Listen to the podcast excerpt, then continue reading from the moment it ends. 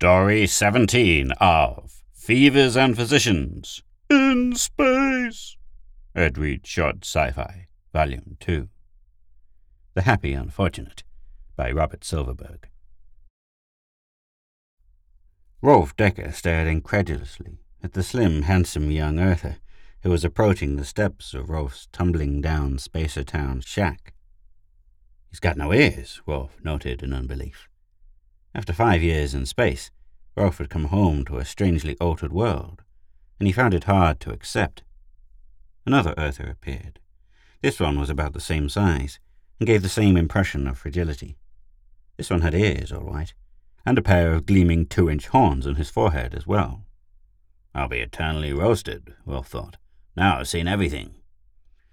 Both Earthers were dressed in neat, golden-laid green tunics, costumes which looked terribly out of place amid the filth of Spacer Town, and their hair was dyed a light green to match. He had been scrutinizing them for several moments before they became aware of him. They both spotted him at once, and the one with no ears turned to his companion and whispered something. Rolf, leaning forward, strained to hear. Beautiful, isn't he? That's the biggest one I've ever seen. Come over here, won't you? The horned one called in a soft, gentle voice, which contrasted oddly with the raucous bellowing Rolf had been accustomed to hearing in space. We'd like to talk to you. Just then, Kennedy emerged from the door of the shack and limped down to the staircase. Hey, Rolf, he called. Leave those things alone. Let me find out what they want first, huh? Can't be any good, whatever it is, Kennedy growled. Tell them to get out of here before I throw them back to wherever they came from, and make it fast. The two Earthers looked at each other uneasily. Rolf walked toward them. He doesn't like Earthers, that's all, Rolf explained, but he won't do anything but yell. Kennedy spat in disgust, turned and limped back inside the shack. I didn't know you were wearing horns, Rolf said. The Earther flushed. New style, he said. Very expensive. Oh, Rolf said. I'm new here, and I just got back. Five years in space. When I left you, people looked all alike. Now you wear horns. It's the new trend, said the airless one. We're individs. When you left, the conforms were in power, style-wise. But the new surgeons could do almost anything, you see. The shadow of a frown crossed Rolf's face. Anything? Almost. They can't transform an Earther into a spacer, and I don't think they ever will. Or vice versa, Rolf asked. They snickered. What spacer would want to become an Earther? Who would give up that life out in the stars? Rolf said nothing. He kicked at the heap of litter in the filthy street. What spacer indeed, he thought. He suddenly realized that the two little Earthers were staring at him as if he were some sort of beast. He probably weighed as much as both of them, he knew, and at six four he was better than a foot taller. They looked like children next to him, like toys. The savage blast of acceleration would snap their flimsy bodies like toothpicks. What places have you been to? the airless one asked. Two years on Mars, one on Venus, one on the Belt, one on Neptune, Rolf recited. I didn't like Neptune. It was best in the belt. Just our one ship, prospecting. We made a pile in Ceres, enough to buy out. I shot half of it on Neptune. Still have plenty left, but I don't know what I can do with it. He didn't add that he'd come home puzzled, wondering why he was a spacer instead of an earther, condemned to live in filthy spacer town when York was just across the river. They were looking at his shabby clothes, at the dirty brownstone hovel he lived in, an antique of a house four or five centuries old. You mean you're rich? the Earther said. Sure, Rolf said. Every spacer is. So what? What can I spend it on? My money's banked on Mars and Venus. Thanks to the law, I can't legally get it to Earth, so I live in Spacer Town. Have you ever seen an Earther city? the airless one asked, looking around at the quiet streets of Spacer Town, with big, powerful men sitting idly in front of every house. I used to live in York, Rolf said. My grandmother was an Earther. She brought me up there. I haven't been back there since I left for space. They forced me out of York, he thought. I'm not part of their species, not one of them. The two Earthers exchanged glances. Can we interest you in a suggestion? They drew in their breath as if they expected to be knocked sprawling. Kennedy appeared at the door of the shack again. Rolf, hey, you turning into an Earther? Get rid of them two cuties before there's trouble. Rolf turned and saw a little knot of spacers standing on the other side of the street, watching him with curiosity. He glared at them. I'll do whatever I damn well please, he shouted across. He turned back to the two Earthers. He turned back to the two Earthers. Now, what is it you want? I'm giving a party next week, the airless one said. I'd like you to come. I'd like to get the spacer slant on life. Party? Rolf repeated. You mean dancing and games and stuff like that? You'll enjoy it, the Earther said coaxingly, and we'd all love to have a real spacer there. When is it? A week. I have ten days left of my leave. All right, he said. I'll come. He accepted the Earther's card, looked at it mechanically, saw the name, Cal Quinton, and pocketed it. Sure, he said. I'll be there. The Earthers moved toward their little jet car, smiling gratefully. As Rolf crossed the street, the other spacers greeted him with cold, puzzled stares. Canaday was almost as tall as Rolf, and even uglier. Rolf's eyebrows were bold and heavy. Canaday's thick, contorted, bushy clumps of hair. Canaday's nose had been broken long before in some barroom brawl. His cheekbones bulged. His face was strong and hard. More important, his left foot was twisted and gnarled beyond hope of redemption by the most skilful surgeon. He had been crippled in a jet explosion three years before, and was of no use to the space lines anymore. They'd pensioned him off. Part of the deal was the dilapidated old house in Spacer Town, which he operated as a boarding house for transient spaces. What do you want to do that for? Canaday asked. Haven't those Earthers pushed you around enough, so you have to go dance at one of their wild parties? Leave me alone, Rolf muttered. You like this filthy living? Spacer Town is just a ghetto, that's all. The others have pushed you right into the muck. You're not even a human being to them, just some sort of trained ape, and now you're going to go and entertain them. I thought you had brains, Wolf. Shut up! He dashed his glass against the table. It bounced off and dropped to the floor, where it shattered. Canaday's girl, Laney, entered the room at the sound of the crash. She was tall and powerful looking, with straight black hair and the strong cheekbones that characterized the spacers. Immediately, she stood up and began shoveling up the broken glass. That wasn't smart, Rolf, she said. That'll cost you half a credit. Wasn't worth it, was it? Rolf laid the coin on the edge of the table. Tell your pal to shut up, then. If he doesn't stop icing me, I'll fix his other foot for him. You can buy him a dolly. She looked from one to the other. What's bothering you two now? A couple of Earthers were here this morning, Kennedy said, slumming. They took a fancy to a young friend here and invited him to one of their parties. He accepted. You what? Don't go, Rolf. You're crazy to go. Why am I crazy? He tried to control his voice. Why should we keep ourselves apart from the Earthers? Why shouldn't the two races get together? She put down her tray and sat next to him. They're more than two races, she said patiently. Earther and Spacer are two different species, Wolf. Carefully, genetically separated. They're small and weak. We're big and powerful. You've been bred for going to space. They're the cast-offs, the ones who are too weak to go. The line between the two groups is too strong to break. And they treat us like dirt, like animals. Kennedy said. But they're the dirt. They were the ones who couldn't make it. Don't go to the party, Laney said. They just want to make fun of you. Look at the big ape, they'll say. Rolf stood up. You don't understand. Neither of you does. I'm part Earther, Rolf said. My grandmother on my mother's side. She raised me as an Earther. She wanted me to be an Earther, but I kept getting bigger and uglier all the time. She took me to a plastic surgeon once, figuring he'd make me look like an Earther. He was a little man. I don't know what he looked like to start with, but some other surgeon had made him clean cut and straight nosed and thin lipped, like all the other Earthers. I was bigger than he was, twice as big, and I was only fifteen. He looked at me and felt my bones and measured me. Healthy little ape, those were the words he used. He told my grandmother I'd get bigger and bigger, that no amount of surgery could make me small and handsome, that I was fit only for space and didn't belong in York, so I left for space the next morning.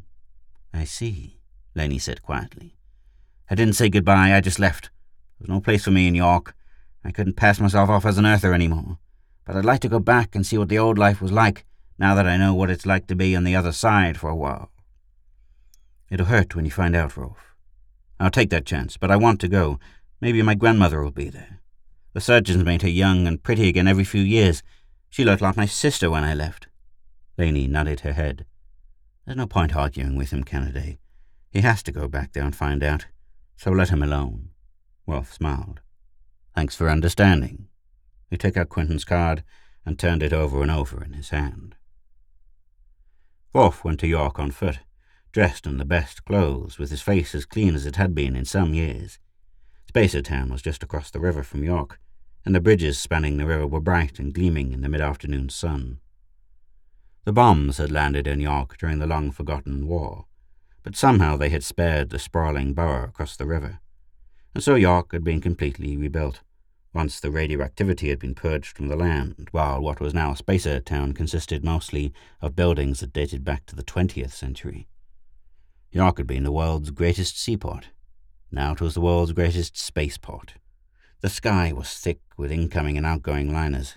The passengers on the ship usually stayed at York, which had become an even greater metropolis than it had been before the bomb. The crew crossed the river to Spacertown, where they could find their own kind. York and Spacertown were like two separate planets.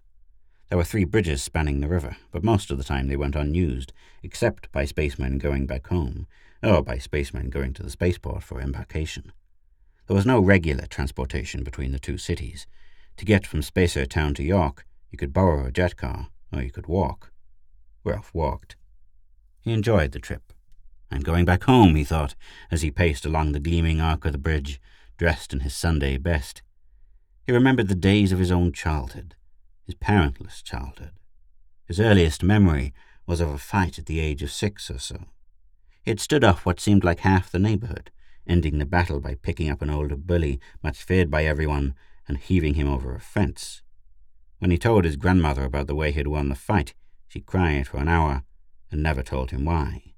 But they never picked on him again, though he knew the other boys had jeered at him behind his back as he grew bigger and bigger over the years. Ape, they called him. Ape, but never to his face. He approached the York end of the bridge. A guard was waiting there. An Earther guard, small and frail, but with a sturdy-looking blaster at his hip. Going back, Spacer? Rolf started. How did the guard know? And then he realized that all the guard meant was, Are you going back to your ship? No, no, I'm going to a party, Cal Quinton's house. Tell me another, Spacer. The guard's voice was light and derisive. A swift poke in the ribs would break him in half, Rolf thought. I'm serious. Quinton invited me. Here's his card. If this is a joke, it'll mean trouble. But go ahead. I'll take your word for it. Rolf marched on past the guard almost nonchalantly. He looked at the address on the card 12406 Kenman Road. He rooted around in his fading memory of York, but he found the details had blurred under the impact of five years of Mars and Venus and the Belt and Neptune. He did not know where Kenman Road was. The glowing street signs were not much help either. One said 287th Street, and the other said 72nd Avenue. Kenman Road might be anywhere. He walked on a block or two. The streets were antiseptically clean, and he had the feeling that his boots, which had lately trod in Spacer Town, were leaving dirt marks along the street. He did not look back to see. He looked at his wrist chron. It was getting late, and Kenman Road might be anywhere.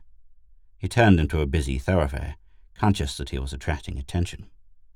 The streets here were crowded with little people who barely reached. The streets here were crowded with little people who barely reached his chest. They were all about the same height, and most of them looked alike. A few had had radical surgical alterations, and every one of these was different. One had a unicorn-like horn, another an extra eye which cunningly resembled his real ones. The Earthers were looking at him furtively, as they would at a tiger, as he would at a tiger or an elephant strolling down a main street. Where are you going, Spacer? said a voice in the middle of the street. Rolf's first impulse was to snarl out a curse and keep moving, but he realized that the question was a good one, and one whose answer he was trying to find out for himself. He turned. Another policeman stood on the edge of the walkway. Are you lost? The policeman was short and delicate looking. Rolf produced his card. The policeman studied it. What business do you have with Quinton? Just tell me how to get there, Rolf said. I'm in a hurry. The policeman backed up a step. All right, take it easy. He pointed to a kiosk. Take the subcar here. There's a stop at Kenman Road. You can find your way from there. I'd rather walk it, Rolf said. He didn't want to have to stand the strain of riding in a subcar with a bunch of curious, staring earthers. Fine with me, the policeman said. It's about two hundred blocks to the north. Got a good pair of legs? Never mind, Rolf said. I'll take the subcar.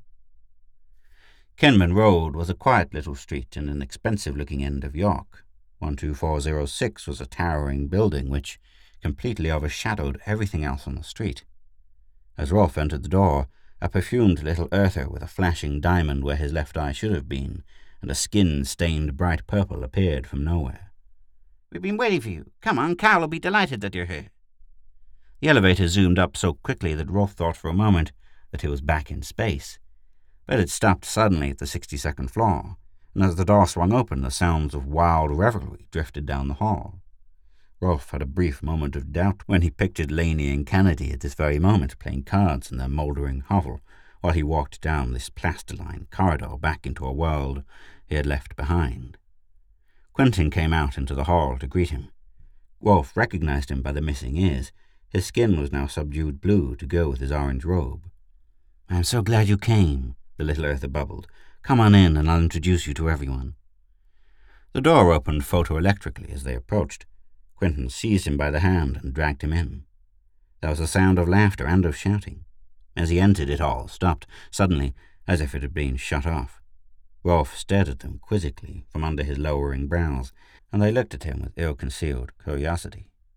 They seemed divided into two groups.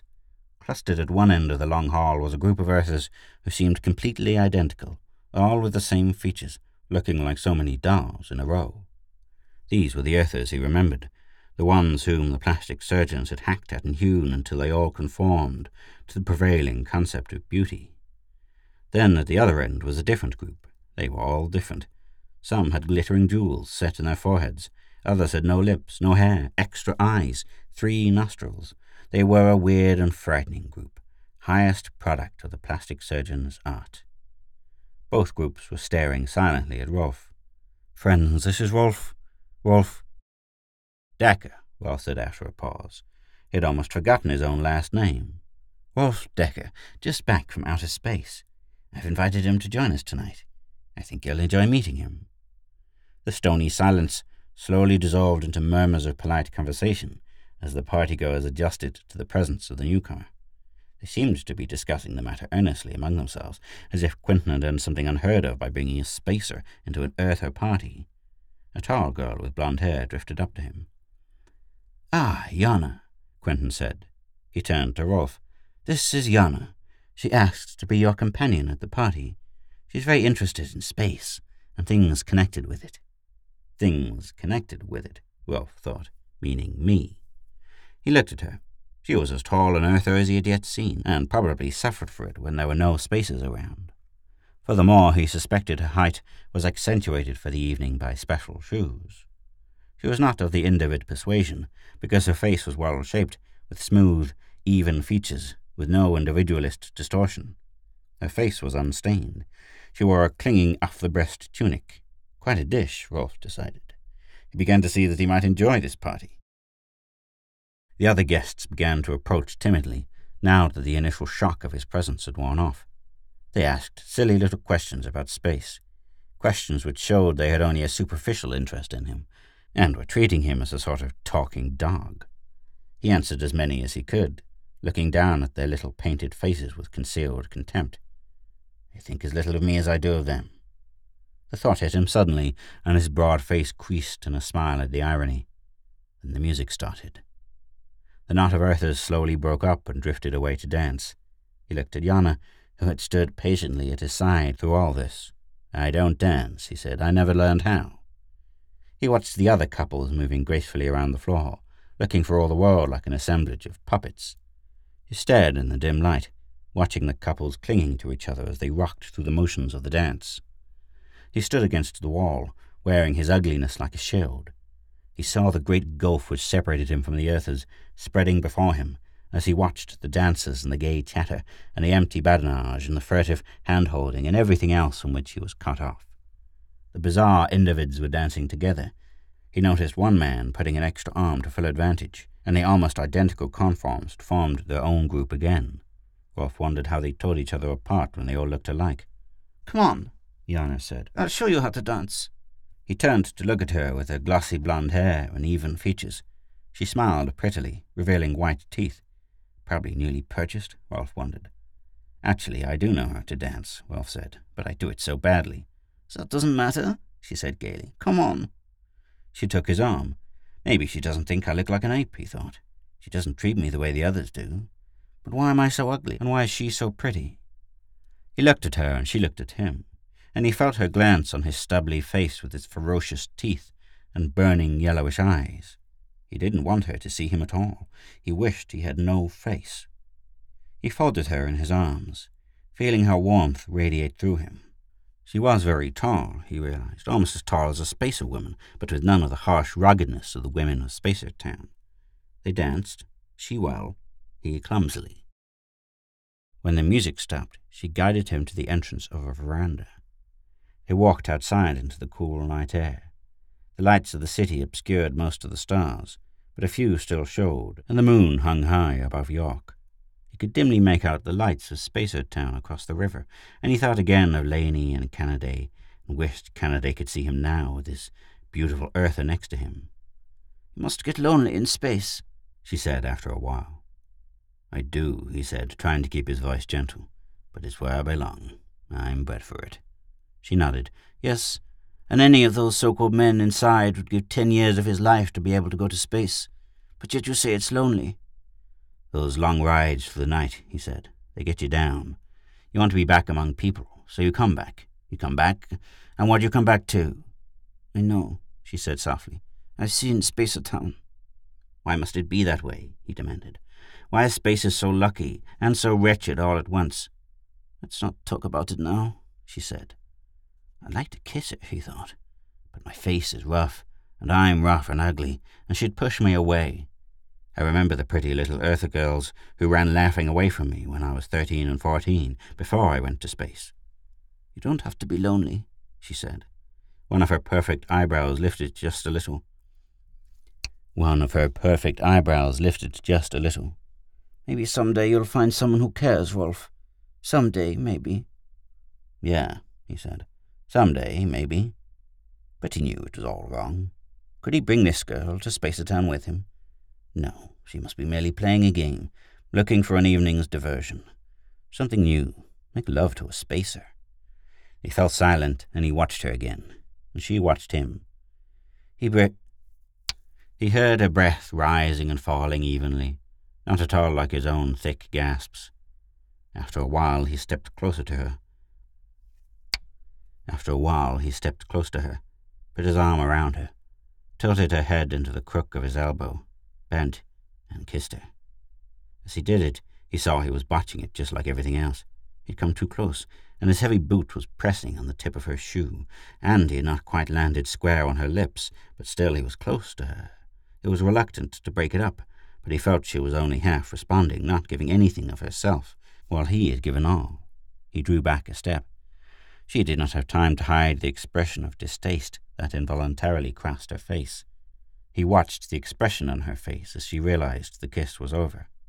He watched her silently. Some day, maybe, he said. She stared at him, not hiding the fear that was starting to grow on her face. He felt a cold chill deep in his stomach, and it grew until it passed through his throat and into his head.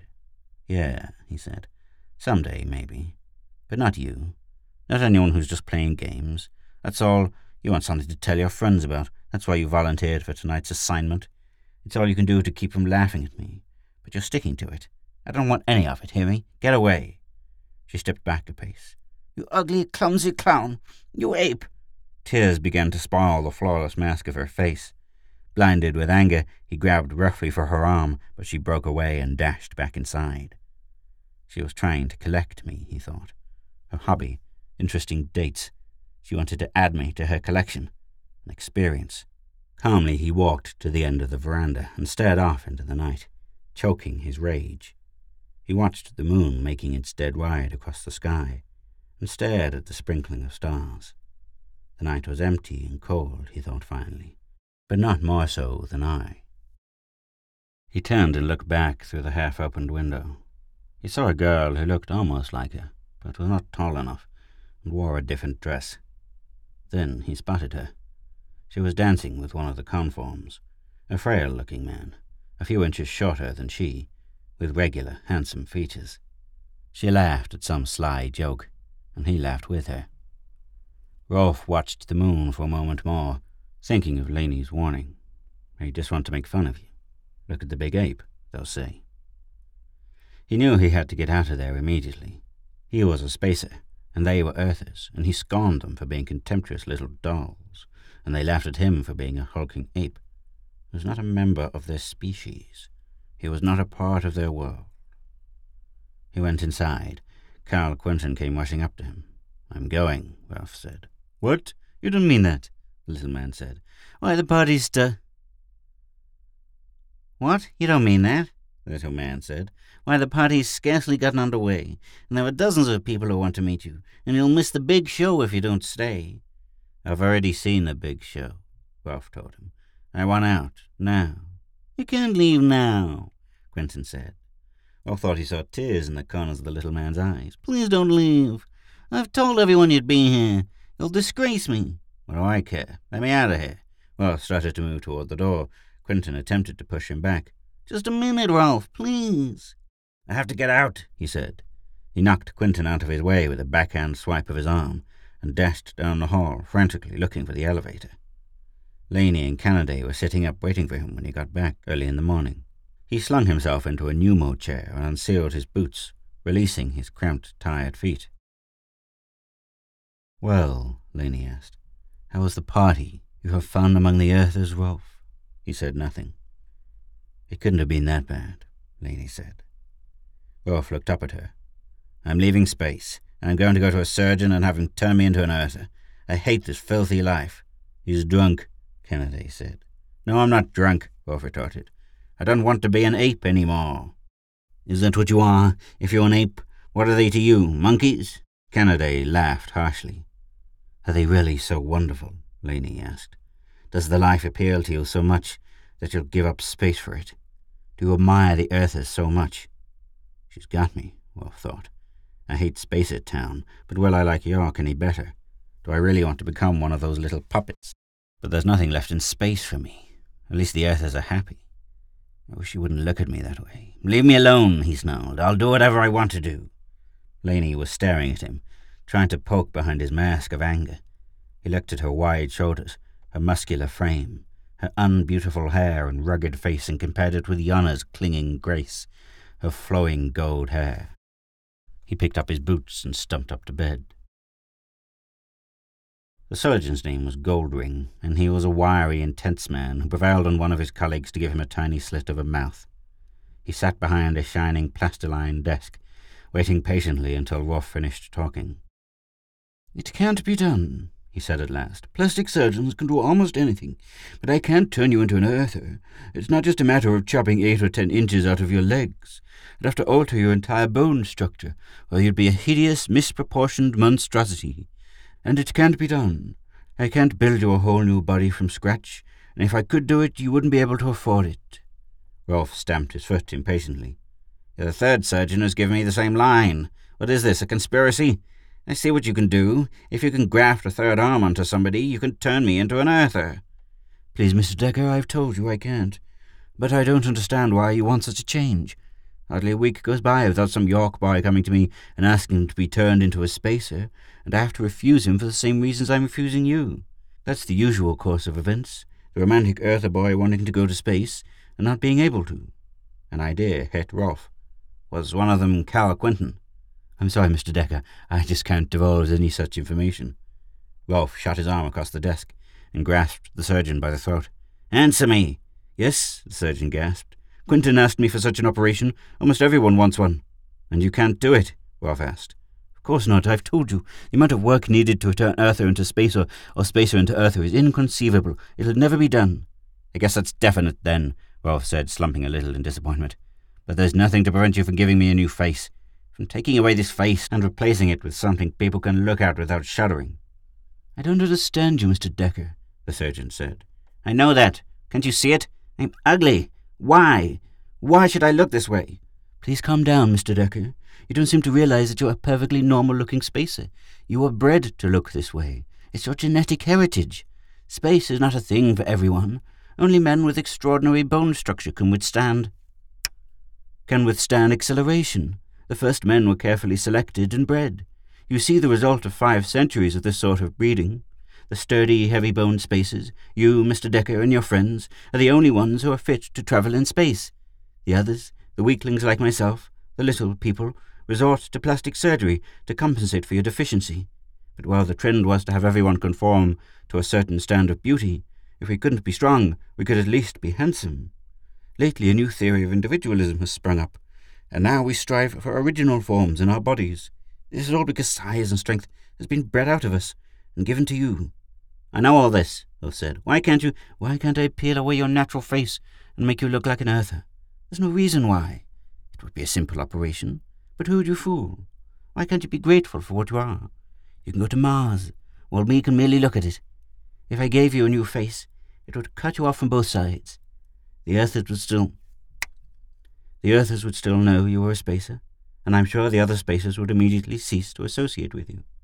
Who are you to say? You're not supposed to pass judgment on whether an operation should be performed, or wouldn't pull out people's eyes and stick diamonds in. Or you wouldn't pull out people's eyes and stick diamonds in. It's not that, Mr. Decker. The surgeon folded and unfolded his hands in impatience. You must realize that you are what you are. Your appearance is a social norm, and for acceptance in your social environment, you must continue to appear, well, perhaps, shall I say, ape-like. It was as bad a word as the surgeon could have chosen. Ape! Ape am I! I'll show you who's an ape! Oh, Rolf yelled, all the accumulated frustration of the last two days suddenly bursting loose. He leaped up and overturned the desk. Dr. Goldring hastily jumped backwards as the heavy desk crashed to the floor. A startled nurse dashed into the office, saw the situation, and immediately ran out. Give me your instruments. I'll operate on myself. He knocked a Goldring against the wall, pulled down a costly solidograph from the wall, and kicked it at him, and crashed through into the operating room, where he began overturning tables and heaving chairs through glass shelves. I'll show you, he said. He cracked an instrument case and took out a delicate knife with a near microscopic edge. He bent it in half and threw the crumpled wreckage away. Wildly, he destroyed everything he could, raging from one end of the room to the other, ripping down furnishings, smashing, destroying, while Dr. Goldring stood at the door and yelled for help. It wasn't long in coming. An army of Earther policemen erupted into the room and confronted him as he stood panting amid the wreckage. They were all short men, but there must have been twenty of them. Don't shoot him, someone called, and then they advanced in a body. He picked up the operating table and hurled it at them. Three policemen crumpled under it, but the rest kept coming. He battered them away like insects, but they surrounded him and piled on. For a few moments he struggled under the load of fifteen small men, punching and kicking and yelling. He burst loose for an instant, but two of them were clinging to his legs and he hit the floor with a crash. They were on him immediately, and he stopped struggling after a while. The next thing he knew, he was lying sprawled on the floor of his room in Spacer Town, breathing dust out of the tattered carpet. He was a mass of cuts and bruises, and he knew they must have given him quite a going over. He was sore from head to foot. So they hadn't arrested him. No, of course not. No more than I would arrest any wild animal who went berserk. They had just dumped him back in the jungle. He tried to get up, couldn't make it. Quite a going over it must have been. Nothing seemed broken, but everything was slightly bent. Satisfied now? said a voice from somewhere. It was a pleasant sound to hear, a voice, and he let the mere noise of it soak into his mind. Now that you've proved to everyone that you really are just an ape. He twisted his neck around, slowly, because his neck was stiff and sore. Laney was sitting on the edge of his bed with two suitcases next to her. It really wasn't necessary to run wild there, she said. The Earthers all knew you were just an animal anyway. You didn't have to prove it so violently. Okay, Laney, quit it. If you want me to. I just wanted to make sure you knew what had happened. A gang of Earther cops brought you back a while ago and dumped you here. They told me the whole story. Leave me alone. You've been telling everyone that all along, Rolf. Look where it got you a royal beating at the hands of a bunch of Earthers. Now that they've thrown you out for the last time, has it filtered into your mind that this is where you belong? In Spacer Town? Only between trips. You belong in space, Rolf. No surgeon can make you an Earther. The Earthers are dead, but they don't know it yet. All their parties, their fancy clothes, their extra arms and missing ears. That means they're decadent. They're finished. You're the one who's alive. The whole universe is waiting for you to go out and step on its neck. Instead, you want to turn yourself into a green skinned little monkey. Why? He pulled himself to a sitting position. I don't know, he said. I've been all mixed up, I think. He felt his powerful arm. I'm a spacer. Suddenly he glanced at her. What are the suitcases for? he said. I'm moving in, Laney said. I need a place to sleep. What's the matter with Kennedy? Did he get tired of listening to you preaching? He's my friend, Laney. I'm not going to do him dirt. He's dead, Rolf. When the Earther cops came here to bring you back, and he saw what they did to you, His hatred overflowed. He always hated Earthers, and he hated them even more for the way you were being tricked into thinking they were worth anything. He got hold of one of those cups and just about twisted him into two pieces. They blasted him. Rolf was silent. He let his head sink down on his knees. So I moved down here. It's lonely upstairs now. Come on. I'll help you get up. She walked toward him, hooked her hand on his arm, and half dragged, half pushed him to his feet. Her touch was firm, and there was no denying the strength behind her. I have to get fixed up, he said abruptly. My leave's up in two days. I have to get out of here. We're shipping for Pluto. He rocked unsteadily on his feet. You'll really get lonely here, then, he said. Are you really going to go? Or are you going to find some jack surgeon who'll make your face pretty for a few dirty credits? Stop it. I mean it. I'm going. I'll be gone a year on this sign-up. By then I'll have enough cash piled up on various planets to be a rich man. I'll get it all together and get a mansion on Venus, and have greeny slaves. It was getting toward noon. The sun, high in the sky, burst through the shutters and lit up the dingy room. I'll stay here, Laney said. You're going to Pluto? He nodded. Kennedy was supposed to be going to Pluto. He was heading there when that explosion finished his foot. He never got there after that. Poor old Kennedy, Rolf said. I'll miss him too, I guess. I'll have to run the boarding house now, for a while. Will you come back here when your year's up? I suppose so, Rolf said without looking up. This town is no worse than any of the other spacer towns. No better, but no worse. He slowly lifted his head and looked at her as she stood there facing him. I hope you come back, she said. The sun was coming in from behind her now and lighting her up. She was rugged, all right, and strong. A good hard worker. And she was well built. Suddenly his aches became less painful. He looked at her and realized that she was infinitely more beautiful than the slick, glossy-looking girl he had kissed on the veranda, who had bought her teeth at a store and had gotten her figure from a surgeon. You know, he said at last, I think I have an idea. You wait here, and I'll come get you when my year's up. I'll have enough to pay passage to Venus for two. We can get a slightly smaller mansion than I planned on getting, but we can get it.